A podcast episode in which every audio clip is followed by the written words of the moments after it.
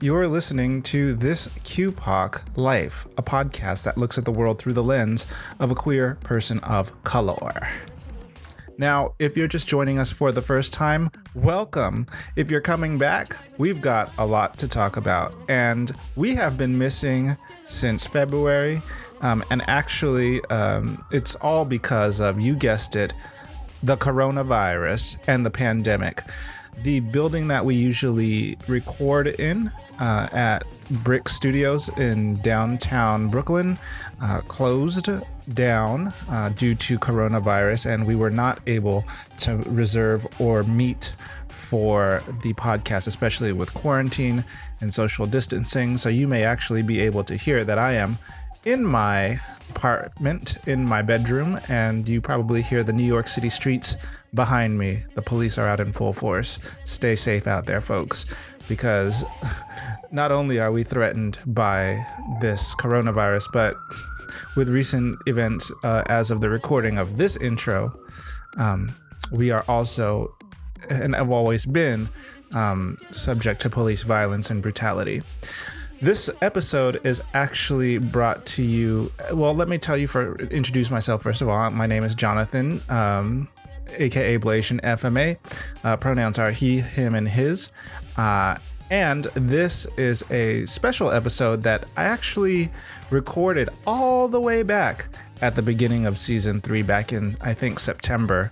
Uh, I think you'll appreciate the guest that I brought on uh, and had a one on one interview with, especially now that HBO Max has released its, um, you know, HBO Max has released, and one of its shows, in fact, is uh, Legendary, a show about ballroom.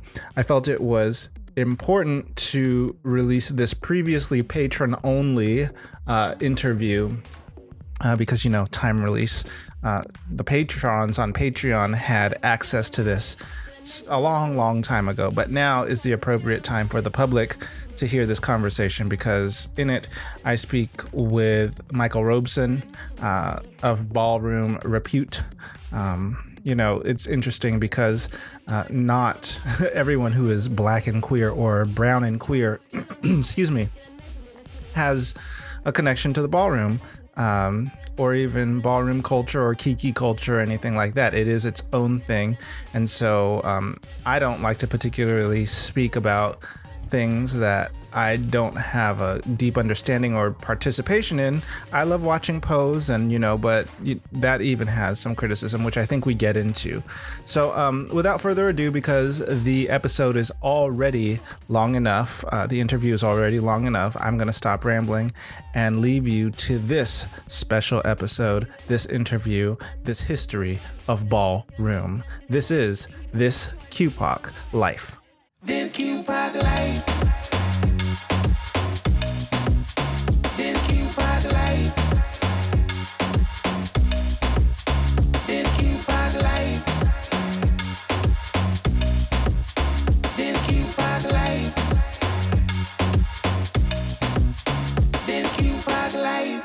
All right, so we're here in the studio, and I'm here with Michael Roberson. Roberson, right? That's it. Now, do you go by any other name? Is this like your government name that they don't want you to? We don't want to say on on the airwaves. No, that's my absolute government name, except for the fact that. Here, let's move um, this closer.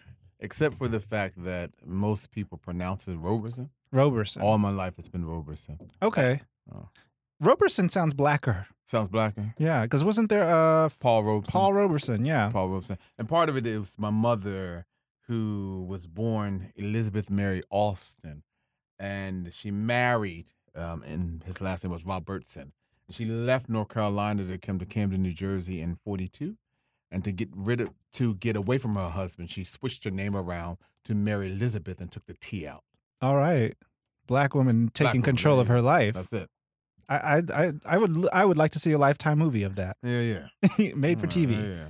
Or maybe a Netflix original. Yeah, BET. Oh, okay, BET. No, no. Let me speak. Let me speak it into universe. My mother, my other mother, my hyper fantastic imagination, Oprah Winfrey's network. Okay, we are here for Oprah and her network. Um, what is on there that I like? Uh, I've always wanted to see the haves and the have-nots. Never. Never, So like never, of as in you've never seen it, or you don't want it to really, and a lot of people like it, hmm and I'm surprised, but I've never. So this is to my own ignorance. Um, just the title says something cheesy, but what I well, do like, Tyler Perry. uh, what I do like is utterly love Green Greenleaf. I utterly. Wait, is ut- that own?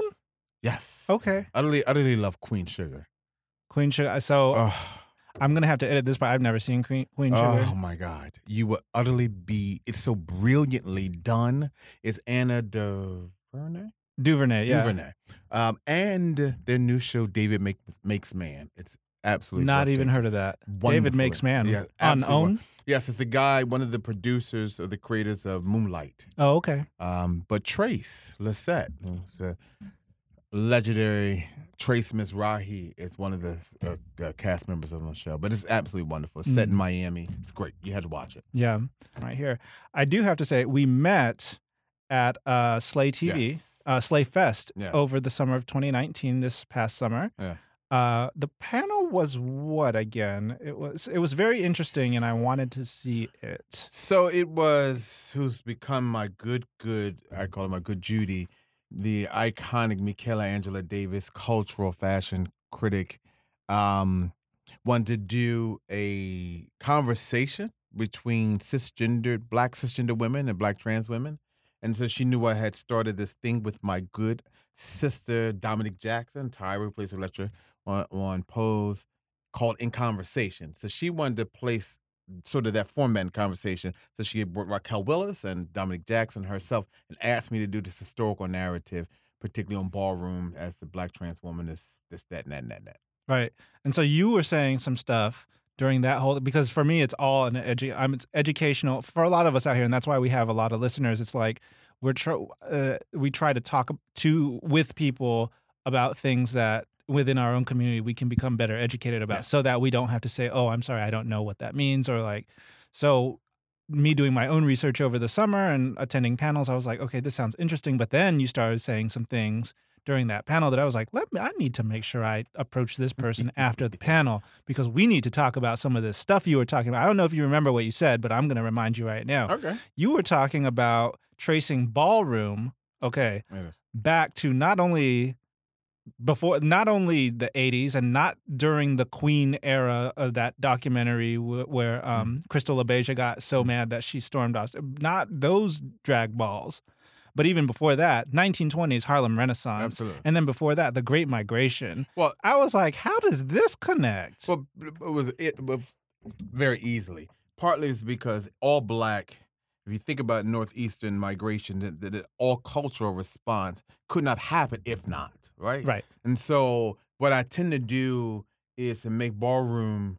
Let me back into that. So my backing into thing is my Holy Ghost moment. hey Um, and so I remember when I was um thinking about going to do PhD work, and uh, I applied to Duke Theological, Duke Divinity School, Duke Theological Seminary, one of them, and partly it's because my mentor, Dr. Ebony Marshall Turman, um, had just become the director of Black Church Studies, and she wanted me to do it there with her. I didn't get in; it's a very conservative um, institution.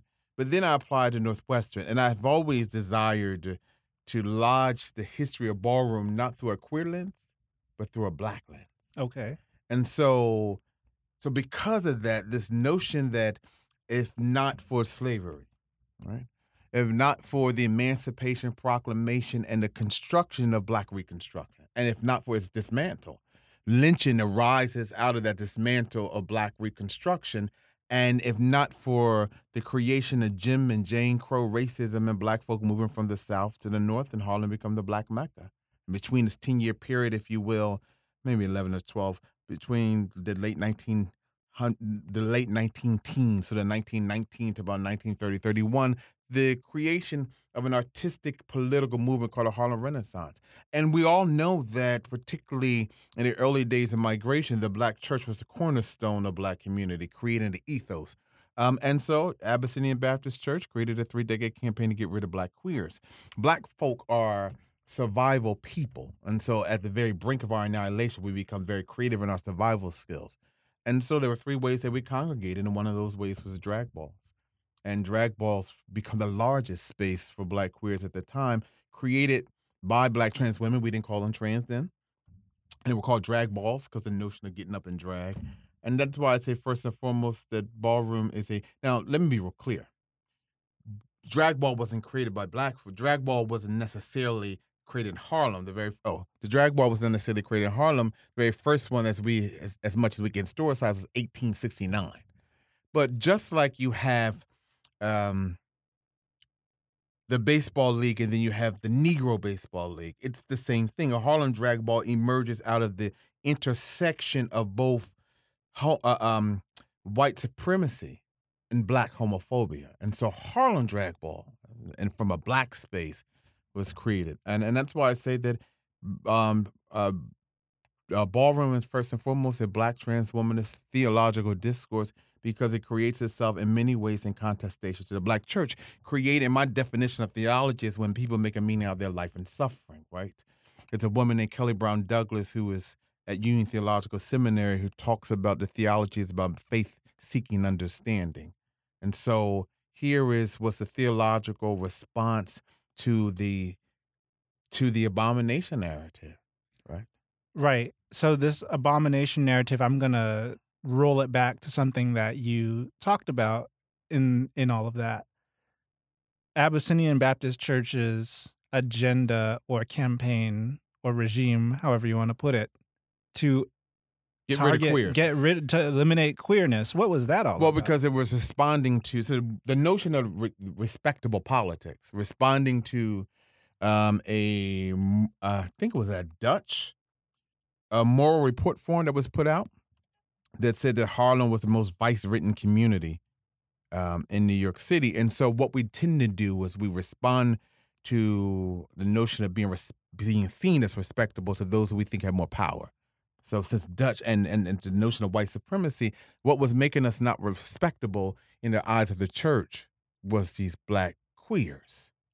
And so, so there was a, a decade. So was so what he would do. I see what he would do. So it, you can look this up. And so um, Adam Clayton Powell Senior, in fact, Adam Clayton Powell Senior. Senior, the father of the famous congressman, who was the. Because I was going to say I only know this as a street name in Harlem. Oh, you didn't know who Adam Clayton Powell is? Really? Maybe I need to cut that. So Adam Clayton Powell Jr. It goes down in history as the person who has gets the most civil rights amendments passed. He was a congressman from Harlem, very popular, light skin, beautiful, all these other things. And there was re- tension. So here is the, the 56 attention when Martin Luther King rose up, and if you will, in the ranks in terms of its of its politics and wanting to be seen. And so, um, at least the way that, that it was articulated. And so the junior, the junior, in fact, uh, is responsible largely for Bayard Rustin being pushed out of the civil rights Mm, movement. now I know that story. Well, he goes to Martin Luther King and say that if you march in front of the Democratic National Convention, that we would tell folk that you and Bayard are in relationship. And so the fear of that getting out. And so Bayard resigned. And so, but his father, um, Was heading this the campaign. senior, no, the junior was the right. Oh. The father created the campaign in the twenties, and uh, and so he would, you know, he would use the church to sermonize against black queers. He would publish these sermons in the Amsterdam News, and some of some of them were published in Jet magazine, and so it was a campaign. So, so basically, white people came along and said, in all of New York, Harlem is a really bad neighborhood. No, and so- really not necessarily bad. Vice ridden. vice-ridden Yeah, and neighborhood. so- and so the black, pe- the leadership in black in Harlem, in, to include the church and probably headed by the church, he said one of the cornerstones was like, well, it's these Queer. queers that are giving us this report, so we need one to of the get rid thing, of one of the things that would be done was a warning of black folk moving from the south to north to Harlem, particularly. Be, uh, this warning that if to black women that be careful, you're coming up to a space you're not used to, and when you get here, your men are not going to want to be with you. You're going to be with other men. They would do the same thing to men and all these other things, and so, yeah, and so this this this the othering, if you will, of these folk, um, uh, and this notion of us being respectable as, as black folk we were getting in the way. You know, part of and even Du Bois, no disrespect, but W.B. Du Bois, the notion of the talented comes from in many ways his respectable politics. Um, and in, in fact, he fired one of his assistants who got caught having sex in one of the train stations, and so he. Lord, this t- this this civil and pre-civil rights era tea that you're spilling here. My goodness. So, but my thing, like as I'm thinking about it, as you're saying, I'm just responding to what I'm hearing. It's like, but where did the queer people come from? It's like you're saying you're, you're telling people from the South. I'm just Uh, no, no, I'm not. No, I'm uh, just I'm agreeing with. I'm like, well, where would they come from? They're Well, down here- there here- too. Here's the thing. I was that. So here's the point. So part of my pushback, I, I, I remember being on Eighth Avenue around 16th and 8th when Pulse shooting happened. Mm. Me and my son James was walking down the street, and there were two folk walking near us. I assumed they were heterosexual, younger than I, um, and black, black male, black female, and we're having this conversation, and I overheard them say, you know, this thing about Pulse. They're saying this is the biggest mass shooting in at the time in American history. All the and all that can't be true because all of the things that happen to black people. And I was saying to myself, I wanted to say to them, you act like black LGBT folk are not black. Mhm. so when we talk about slavery, you act like the, the the the master said, "Oh no, you gay, you queer, you free," right? And so the point of, the point of that is that there was no moment where God said, "Oh my God, you know what? I forgot to create the queers." Do do, and that year He created queers. The, the queerness, if you will, around sexuality always existed. It's right? just part of everything. It's always be. And so, in fact, in fact, if you look back, it's the way we begin to divine heterosexuality that makes that that becomes the difference, not the reverse. how we decide to d- divide se- heterosexuality. Sexuality. Part of it from a patriarchal response. I'm gonna believe that all oppression is patriarchal first and foremost, Mm. because only the patriarch believes power over. Mm. So white supremacy is a patriarchal response, Right. not patriarchal. is not a white supremacy response. It's a reverse. Ooh. All right. Uh so so we we're just I mean does it go before back further than the south before we start talking about Well, I'm this not saying it goes back from the. I'm not saying. So what you're hearing me saying is not that it goes back further from the south. But I am saying that if not, so you, I'm a Pisces Aquarius, Okay. and so my Aquarius like to connect dots. And so if not for these events, Okay. then the then the the notion of the black uh, migration to Harlem, and at the time Harlem becomes the black mecca, and if not for that and this artistic movement and this relationship to this intersection of black homophobia and white supremacy, the creation. So so drag ball is a Harlem Renaissance creation. Yeah, Just which like- they will not teach you in school. No, they won't. They won't. Sometimes though. But Yeah, not, not maybe today. School. Yeah, today. But absolutely right. But when I was in Absolutely right. early aughts, I didn't learn this until I, I, got nobody much told older. I didn't hear about Yeah. ballroom until 2008. Yeah, and most folk and most ballroom folk don't know that. And in fact, to your wonderful point, the way that we have uh, historicized ballroom is through the lens of Jennie Livingston and Paris is Basically, that's Burning. that's the that's the holy text, yeah, if you will, for Uh, so many uh. people. Uh, and then Um, Madonna's, and that's 1990, and Madonna's Vogue comes out at the same time. The problem with both of them is that one is through a white woman's lens. Um, two, though, um, Paris is Burning is a great artistic documentary. It's but it's culturally exploitive. Um, and Madonna, the notion, white folks sometimes still believe you're doing the Madonna Vogue, like she created Vogue, and that's I oftentimes say, um, um, uh, um, contrary to some popular belief, she didn't create Vogue. In fact, the notion of Paris Dupree, um, there's a conflictual story around Paris Dupree and black trans women in prison created, which could be the same story, but in the early 70s. But anyway, those two created this moment. It um, it's a real imperial, if you will, that all of a sudden we begin to exist in the Right. eyes of larger communities. Um, and so it makes sense. I mean, so of course, so I would out of the people who didn't know about uh, Vogue and ballroom and all that later in life, like myself, I'm at least privileged to say that I've known about it since at least 2008. That's still much later than it's, you know, just the entire community existing, but there are hella people like you just said who are just now finding about it through Pose seasons Yeah, one and yeah, two, yeah, et cetera, et cetera. And then maybe before that, RuPaul's Drag Race because they do a quote death drop, and people are trying to figure out where they do these quote death drops from. And there was these seminal moments. So you think about 2000, funny you said 2008. You think about 2008, 9. Um, what happened back to back, a, a trans woman, black trans woman, Isis King. Um, she went on America's Next Top Model and came out as trans. And Isis King is from the houseball community. She was Isis Tsunami. At the same time, Pony and Malachi and Dashaun and Leiomy Leiomy. and Prince were all part of Vogue Evolution. Right. And they went on MTV's America's Best Dance Crew as the very first black and Latino openly gay and trans dance crew. Um, and so that began to happen.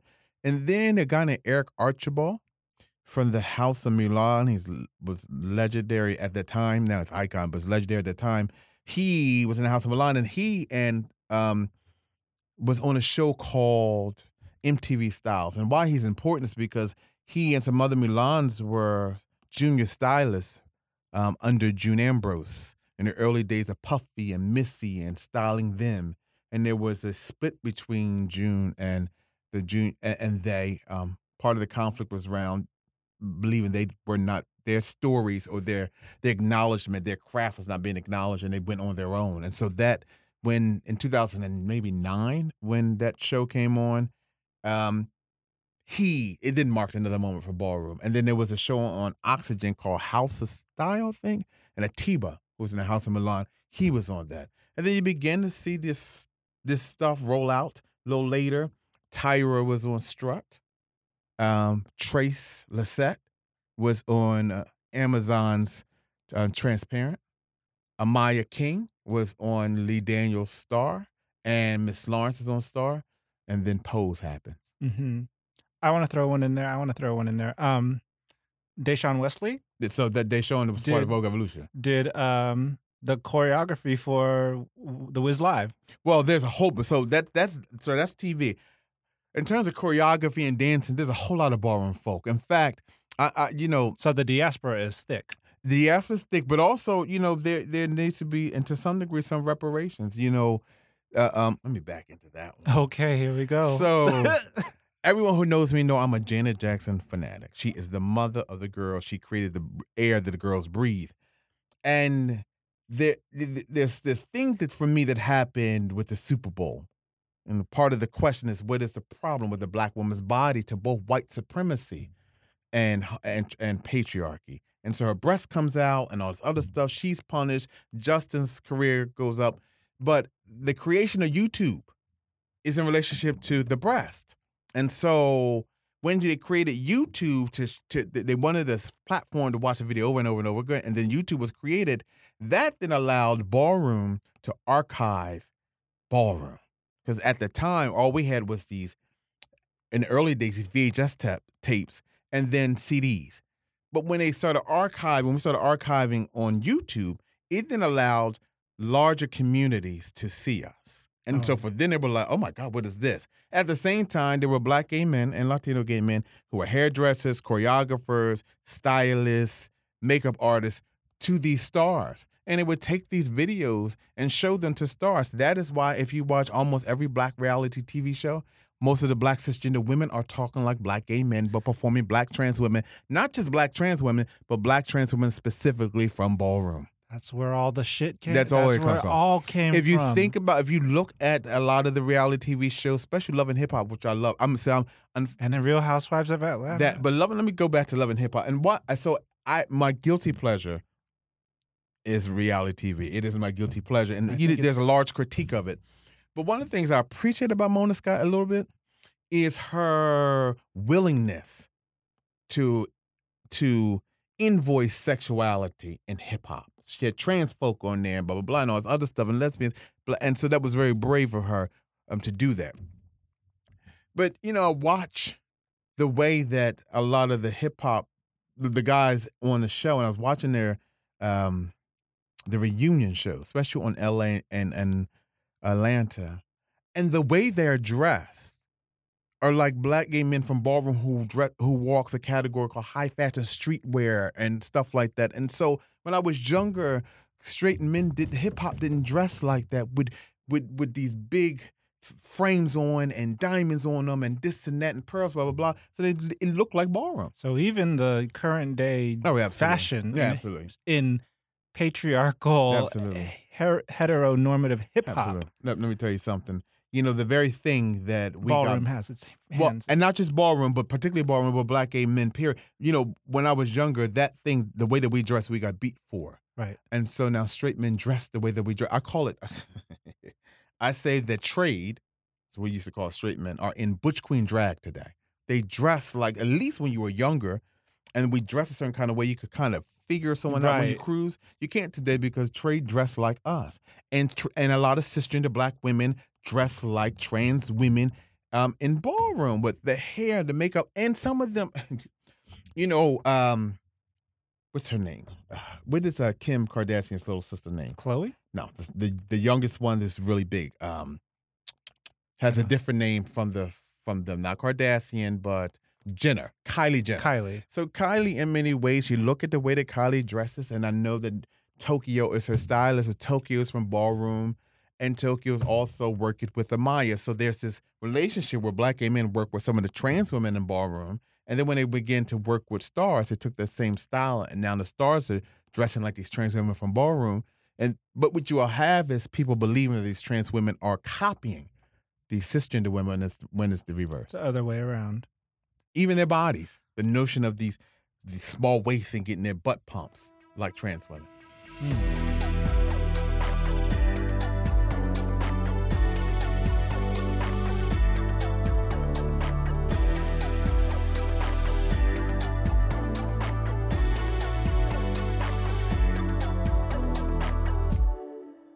So there were only VHS tapes. Yeah.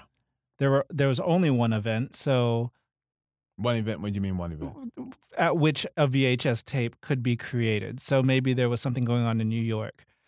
And then something. And so about- someone in Dallas, Texas was not there. So how like someone would have to let the copy the VHS tape Mm. or did Dallas, Texas even have a ballroom scene yet? So so you read So- my mind. So the those different scenes didn't happen until YouTube happened because then we got Not the always. groups like uh well there's a Facebook didn't come around until like 2004 Four, yeah. but we do have that today we have the group uh Ballroom Dips and Teas Yeah. and all that which I'm a part of but I, I always anytime I post in there or comment I say I'm not a member of Ballroom I'm just you know watching this video and ask a question but like the fact that we can talk about that in a, in the timeline of modern modernity but let's go back to prior to YouTube. So you know, it's what one of I saw start walking. Let me back into who I am. So I am again Michael Robinson. I'm from Camden, New Jersey. Mm. Um, and my trajectory about Camden is that is hood hood. That you can't get any hooder than Camden. I made that word up. Um, I oftentimes tell people I have a hood trajectory with a radical sissy sensibility. And so I grew up in Camden, uh, uh, moved to New York 20 years ago after doing some work, blah, blah, blah, blah, blah. When I first got into ballroom, maybe 94, 95, there was only four cities at house ball. New York, D.C., Philadelphia, and Baltimore. Right? So New all York, East Coast. New city, right? Villa, and this is house ball because remember, you know, uh, um, drag ball morphed into house ball. So drag ball for those out there listening is like in the documentary The Queen. that's the morphing part. So drag ball is what was created in, in, during the Harlem Renaissance, and we call them drag ball only because we had no category for trans, so we went up in drag. And in fact, you know, it's so interesting that as Adam Clayton Powell created this campaign and part of the pre-civil rights and then civil rights um, mantra or trajectory was around integration. The very thing that you were homophobic against was the most integrated space. So these drag balls were very integrated, very very integrated. And so after World War II, where other cities become blacker, Chicago, Detroit, DC, and Philly, these drag ball migrates. But to your point around the Queen, 1967, black trans woman named Crystal LaBeija, she resisted racism in the pageant drag ball circuit. She walks off a stage in protest. There's a guy named Phil Black, who was the only African American drag performer who had the Screen Actors Guild card, and he says to her, had they have this conversation around, we need to go back to this formation of an all black drag ball. And so they have a first ball. 1968, the very first um, house was created called the House of LaBeija. So the construction from drag ball were only um, trans women, we called them drag queens at the time, were p- participating to a kinship political response. House was created, named after Crystal, and she had children. Children all predominantly trans folk. So that's 67. 73, though, was the very first time a gay man, we call them Butch Queens in ballroom, walked the ball. Butch Queen Models magazine face and was Erskine Christian. So between those that time period, 67 to 73, you saw the creation of house ball with mother, then father, and children. And then in the 70s, you saw more houses being created, Brooklyn houses. But 86 was the very first time that house ball migrates out of New York City to DC. Guy named Eric Christian Bazaar leaves New York, goes to DC, meets up, um, collaborates with a guy named Lowell, and they create the House of Con. In '89 in Philadelphia, a guy named Michael Gaskins created the very Onyx. The, the Onyx Ball brings um, ballroom to Philly. In fact, they're, they're celebrating the 30th anniversary of Philly ballroom scene in 1990, Baltimore. So it was only really four cities for the most part. But then in the mid 90s, you saw this explosion. And then you could talk about Chicago in the early 90s who had some stuff going on, but not necessarily a scene. But then you saw the explosion in the mid 90s. You know what's interesting? Uh, this notion, I when I say that drag ball migrates after World War II in relation to oppression, I that's why I always also call to say that that ballroom is a black freedom movement. Because like all freedom movements, it's migrating across the country um, in contestation to oppression. And so let me connect that to the mid 90s, where a guy named Tony can't think of his last name, but he creates a House of Escada.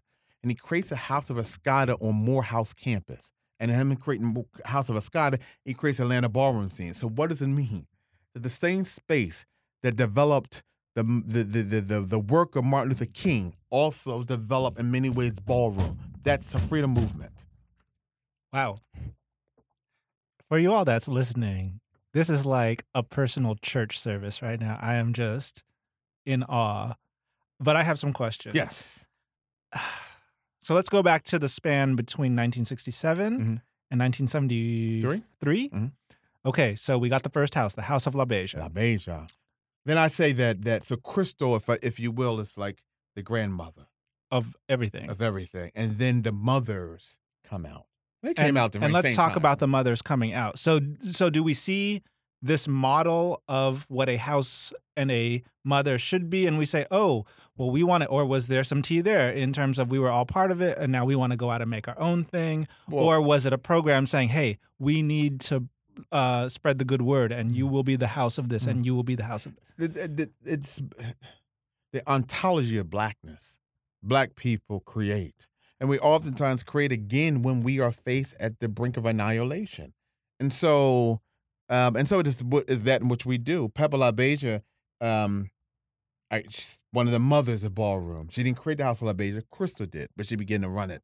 You know, Dorian Corey, Avis Pendavis, um, Duchess LaWong. I call we call them we call we also add Angie Extravaganza to that, even though she doesn't come out to the 80s. But we call her one of the mothers because the House of Extravaganza ushered large numbers of Latinos in 82. And So do you know anything about the origins of the uh, extravaganza family house? Well, really were created in 82 by Angie and Hector Extravagant. Not the Hector that just passed, but a, another Hector in 82. And they and in that it er, it, it because they ushered- felt like they needed their own house or Well, no, just they wanted to be part of the community, and they were predominantly Latino, and so they ushered it in. And they had there was a lot of tension often when they first came into the ballroom community. But David Altima, or David Padilla, um, we call him Altima because it's the last house he was in.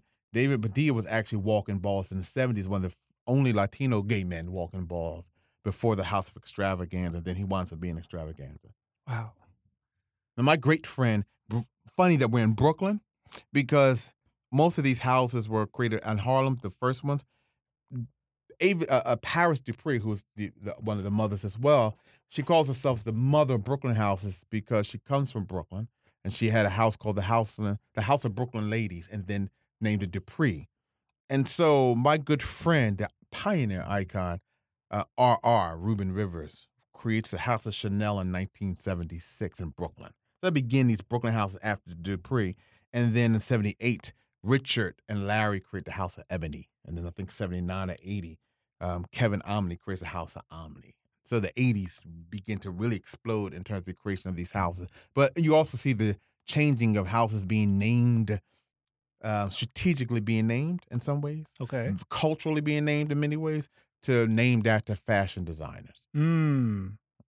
So Dior, there a lot of things. Um, Milan, Milan. Even though it's Chanel. a- Chanel, but even though Chanel was in '76, you're right. Miyake Mugler, all these other houses. Um, uh, so yeah, You know, um, Saint Laurent. yes.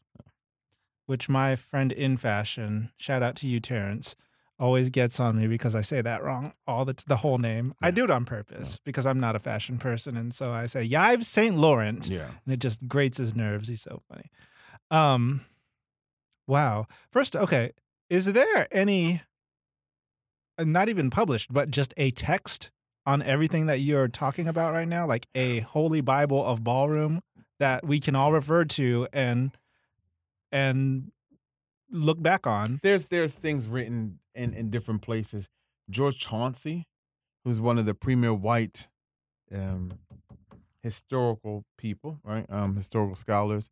It's funny because there's a, a, a, a, a tension between the way that white queer scholars write about drag ball and then black scholar, queer scholars. Partly there is a romanticism that Mm. says that Harlem was still very open, and it was for white gay folk who came from Greenwich Village up to Harlem To to, party, to visit. But clearly, it wasn't open for black queers who lived in Harlem, and so there's an interesting thing. So that's that. There's a book, a text called um. Oh, it's gonna come. The color of discipline, I think. There's a text called that. Um, um, but there's some pieces written. up uh, um, you know, uh, Marlon Bailey.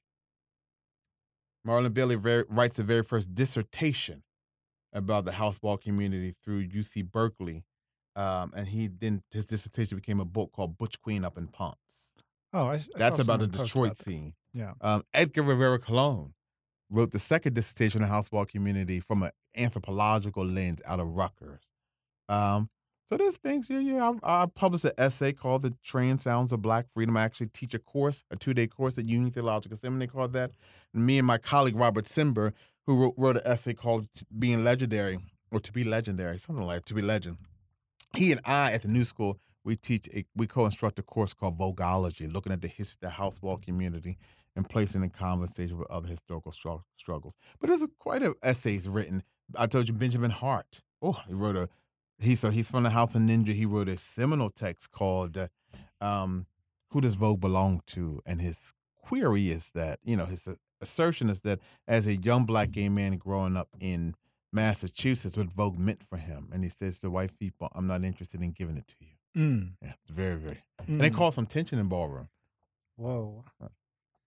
Um, I want to slow it down Okay. uh, and lighten it up just a little. Okay. Uh, I heard you say something and you you self corrected, What was that? and um, so I want to know what's the difference or what is the process of going, first of all, becoming legendary, and then becoming iconic, or is it the other way Oh. around? So what's that? you trying to get me in trouble? And so, Oh. you know, so this notion of status, right? When I first came into ballroom, there were only four statuses: Okay. up and coming statement, statement, up and coming legend, and legend. Um, and then this is just my belief that the more marginalized you are as a community, the more desire some oftentimes you desire to be seen, to be visible, to be um, read as legible by those who you think have more power than you. And so we create these statuses, we construct more statuses in response to that to some degree, right?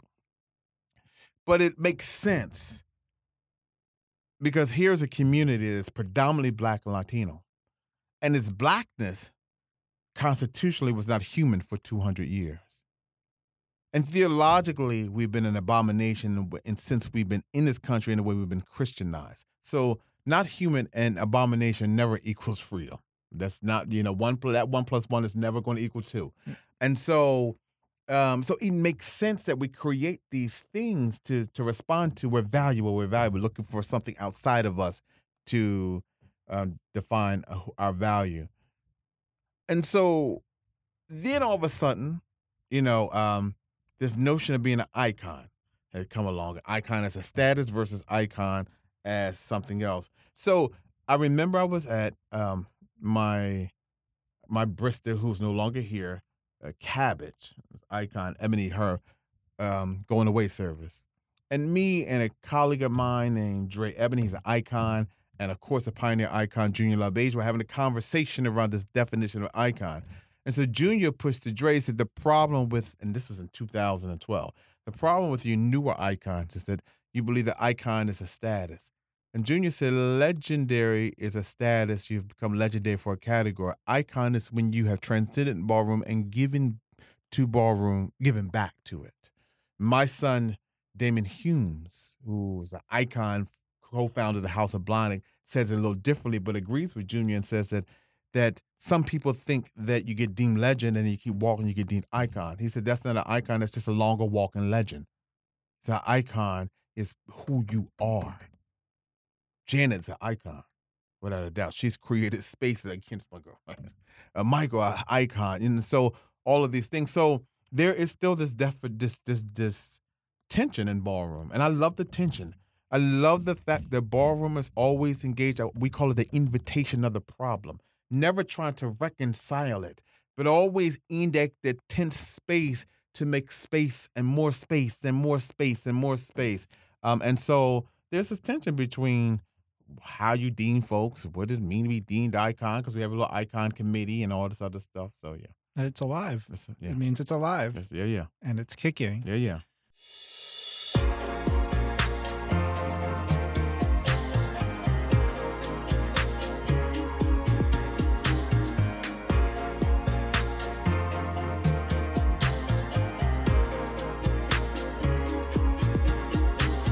Now, I want to know about probably the 2000s to present with specific focus on this creation of a social media social media different. to include YouTube yeah, yeah. as a vehicle um and then where we are today with just all of social Yeah. media and pose Yeah. So I, I, you know, oftentimes when I do lectures um, or talks about ballroom, some of my, some of my, uh, particularly white feminist colleagues have a critique of ballroom, oh okay just like Judith Butler did. Of Do they know all of Paris is burning?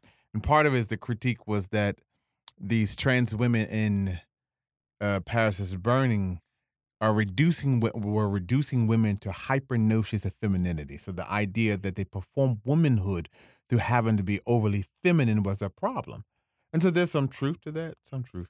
And so and so I hear the same critique, and I oftentimes say there's it is some truth in that. There's an but it's an antiquated response or critique because it does not take into account of social media and YouTube, right? So all that I just said about how now these black gay men and Latino gay men in in in pop culture and entertainment are taking these videos, and because of uh, Instagram, these stars are um, looking at these trans women performing them, uh, uh, uh, looking at the way they dress and their bodies and everything like that. The question becomes: Now you're seeing cisgender women perform trans women. Who's performing who now? Right. And that has everything to do with the creation of social media and ballroom's expansion across not only the United States, but particularly around the globe. Um, and and it's very difficult in many ways uh, um, to sort of contain a cultural, a cultural, what's the word I want to use? A cultural. I don't want to say dogma. A cultural. Um, Parti- particularly- particularity around what ballroom is now because it's across so many you know in almost every geographical region in the united states where there are large numbers of black folk ballrooms there and now you're seeing particularly in paris um, and the way that paris I was going to say even where there aren't a lot of black people well, but, but paris is one of those scenes that is and that so, does have it yeah and so paris creates itself in many ways the same way that ballroom in New York creates itself back in the day in the drag balls. It creates itself because a person was looking for a black gay community, comes to New York City in the late 80s, early 90s, um, goes to the pier, finds ballroom, becomes a, one becomes Misa, the other one becomes a ninja, I believe. Go back to Paris and creates a ballroom community, which winds up creating a black gay community. The- which is the- happening now today. which is happening now today. And the community is predominantly of color because it's predominantly migrant Africans. Whereas in other European cities, you know, the Russia, the countries of Russia and Sweden, where there's a lot of white folk, that's around Vogue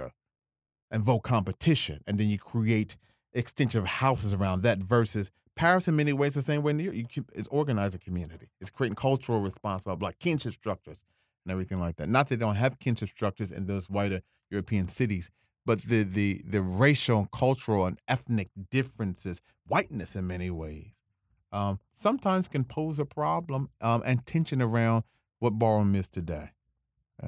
It's again alive and kicking and Yeah. evolving and Yeah. growing. Yeah. right? And I think that uh, at least from where I stand, I want to be defensive of the right for people that are in the community to be able to define what it is to these other people who are trying to tell me that a death drop is a thing. And I'm like, at least I know that the people that I know say that's not what it is. That's, That's not, not what it's called. that's not what it's called. So the the the the the original name for that dip was Dip. the Macaella. Macaella. And so the tension, some of the conflictual stories of who created this. Hey, my sister, I love her to death. The iconic trans woman named Ashley Icon in House of Icon. She was a St. Clair who created dramatic um, Vogue for trans women. And so the conversation is that she created that. Then there's a guy named Mystery who's no longer here, who Mr. Dior, he'd be an icon now, who created dr- dramatic Vogue for Butch Queens. And so um, there's a conflict between who created. Most people say Ashley, but both of them get some sort of credit and expanding this. That's where it comes from. Then when Dashaun in 2004, there was a ball in Atlanta, and Jasmine Couture sponsored um, the category $5,000 performance. and Dashaun won, and Dashaun did the the the Macaella dip, and it was called Five Thousand. Then guys in Harlem saw the video, and then they created it, and then they was telling people they created a new dance called the Five Thousand. Okay. Yeah. That's a beautiful thing. Why? So to some It degree, you, you, but to some degree, that social media and YouTube have become, in many ways, some would say a curse, but some would say a blessing. Because when they say it, you go, ah, no, no, no, no, no, no, no, no, no. Let me make two last things to that. Um, I remember when Vogue Evolution went on MTV. Okay. And before they went on MTV, Pony created Vogue Evolution because he wanted to create a dance crew that went around the country to do social justice and HIV prevention through Vogue. Dashaun worked for me, and Pony worked for me part time. He went to Dashaun, and they began to have this conversation. Pony says to me, "Father, I know I want to call it Vogue, but I don't know what else to call it." And I was I had a ball called Evolution of Standards, so he said Evolution, and they were a group, and it was not just the five of them; was other folk in the group. I was a fan of the show though, and I began to see these dance crews dancing and using Leiomy's name and doing her moves and everything like that, but putting a historical narrative. And I'm sure Leiomy and them saw it as well. And I to text, send Pony text message, "Are you looking at this?" Pony never watched the show. Then it, and so they told Pony, "Listen, this was happening," and then they auditioned for the show. And this is 2008. And when they went to audition, they made the show, but was told they couldn't go to LA to be on the show because two of their members had open court cases. The next year, they auditioned again, got rid of two of the members out of the group, but to audition, added Prince, made the show, went on the show just to find out it wasn't true that they couldn't go last year, the year before, about because two of their members had open court cases. It was that MTV didn't think they were ready. The country was ready for this kind of group Hmm. what have you. And so when they the very first episode, I remember the black cisgender, I gather heterosexual judge, the guy, he had made a comment. So I'm so glad that y'all are on here. Is that Randy Jackson? No, not him. Oh. Yeah. The other one, the younger one. He said, I'm glad that you're on here because too many people were doing this. And now you can now we all know where the history has come from. And so And he was talking to the group. he was talking to the group, yeah. Yeah. The group Vogue, Vogue Evolution. Evolution. Yeah. Okay, so that is just one example of how social media has helped to spread uh, within the community and outside of the community. Then there are things that I would say, and you know, you're you're currently listening to this on this QPOC Life, and this QPOC Life is comprised of not just myself but other members, literally everyone else of whom loves RuPaul's Drag Race. Hmm. And you just hummed and looked around with your eyes the same way that I do when people mention RuPaul's Drag Race. Um, how has that impacted or affected ballroom and Well, how has ballroom impacted RuPaul? And so, Well, okay so, um, so I give credit to RuPaul in terms of what he's been able to do. Um, especially, I remember in the early '90s seeing "You Better Work" on BET. I said, "What the?" F-? I could not believe it, and for him to be that bold and for to be on MTV, so I give him credit that much credit. Um, but Paris Dupree, I remember in 2003 we had a ball at the Club Roxy is no longer here, and we honored Paris. And one of the things she had said um, was that she had some resentment towards RuPaul because that that notion of sachet chanté, the RuPaul in many ways that comes from Paris and, and all this other stuff. And so that's that. But what I do have a critique of RuPaul Drag Race is that in many ways it's lodged through a white queer lens that oftentimes so we call them back in the day drag performances only because we didn't have the language. We didn't call people trans. We call them drag queens. And for us and mostly in black communities the people who most of them who did those the lip sync performance were trans women. Very few were just butch queens who went up and dragged. It's a white lens. And for us most of the time they were done on a sunday. It's not accidental the day that we went to church it was a church Right, thing. absolutely. And so we go to this space where the trans woman becomes like the the same thing that you went to church every Sunday to hear that black woman with the big voice. Again, the black woman, both trans and cis, being the Christ of the community. And I call it the lip sync performance, I call it a hermeneutics. A hermeneutics is a theological word that means how you read a text. hey And so this performance we're contextualizing our pain, our sorrows, our joy and desire in the space. The space became the church and and, the way as to for elation and to let go of of trauma through this drag performance. But they were also um, I call it a homiletics, and the homiletics is a way to minister. So not only were they like the black woman singing, but it was also the minister. Um, but the problem with us, though, as gay men, is that we won't push back on our patriarchy and our transphobia, and so we use these trans women as spectacles, perform for us. But when the lights go down, we're not interested in your full humanity. And so that part of, not that it's supposed to be, but that historical narrative um, is not necessarily a part of RuPaul. And so, and you don't see trans women on there. You see guys who go up and drag, and it's called Drag Race, but that's oftentimes they get, and there- it's a real satire like, and that's never necessarily been our life.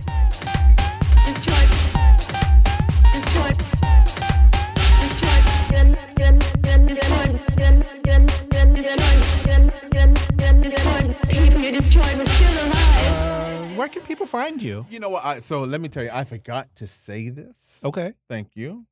So I again, I come from, I, I um come from Camden, New Jersey. I said this earlier. Um, the hoodest of the hoods the hood hood um and love camden right north i was born in north camden but i um worked for the board of education as a crisis counselor i began public health and partly was because i applied to law school twice got accepted to Rutgers Law School and was put on a waiting list. So I got tired of waiting. So I went began working for the Camden City Board of Education, and at the same time, I began working part time in two hospitals doing psychiatric emergency services. And then at the same time, I began facilitating a youth discussion group for LGBT young people of color at a black gay organization in Philadelphia called Colors. One of my great people, people, one of the people I say I stand on their shoulders is who I call the pioneer Kwame Banks Ferragamo. And so he brought me into Colors to do that group. At the same time, I began to go to graduate school to get a master's in education. I say this for a reason, not to boast. And then I remember um, hating my job, beginning to hate my job. The more I did the group, the more I began to hate my job.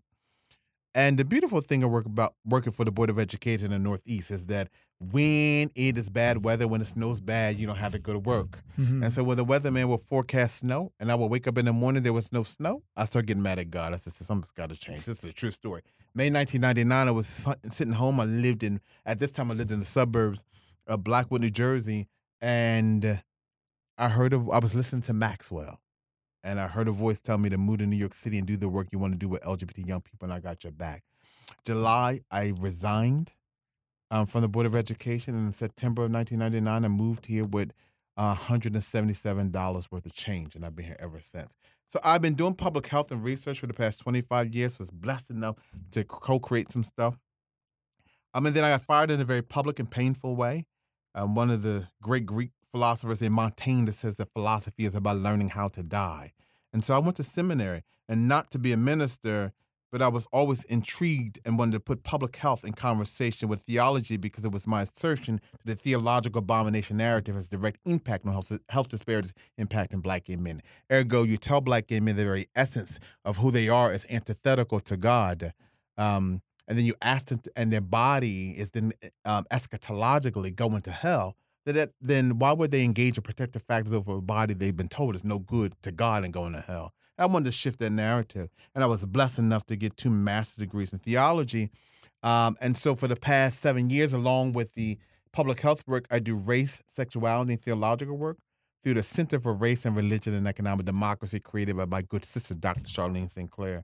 I'm also a member of an international sound art collective called Ultra Red, which emerges out of the active movement um, in 1994. Dont Rhine in LA and, and his couple of his partners created, um, they were doing needle exchange work. Mm. And they wanted to, to to create to use sound. They began to do these sound sessions, and to use sound as a apparatus to investigate systems of oppression.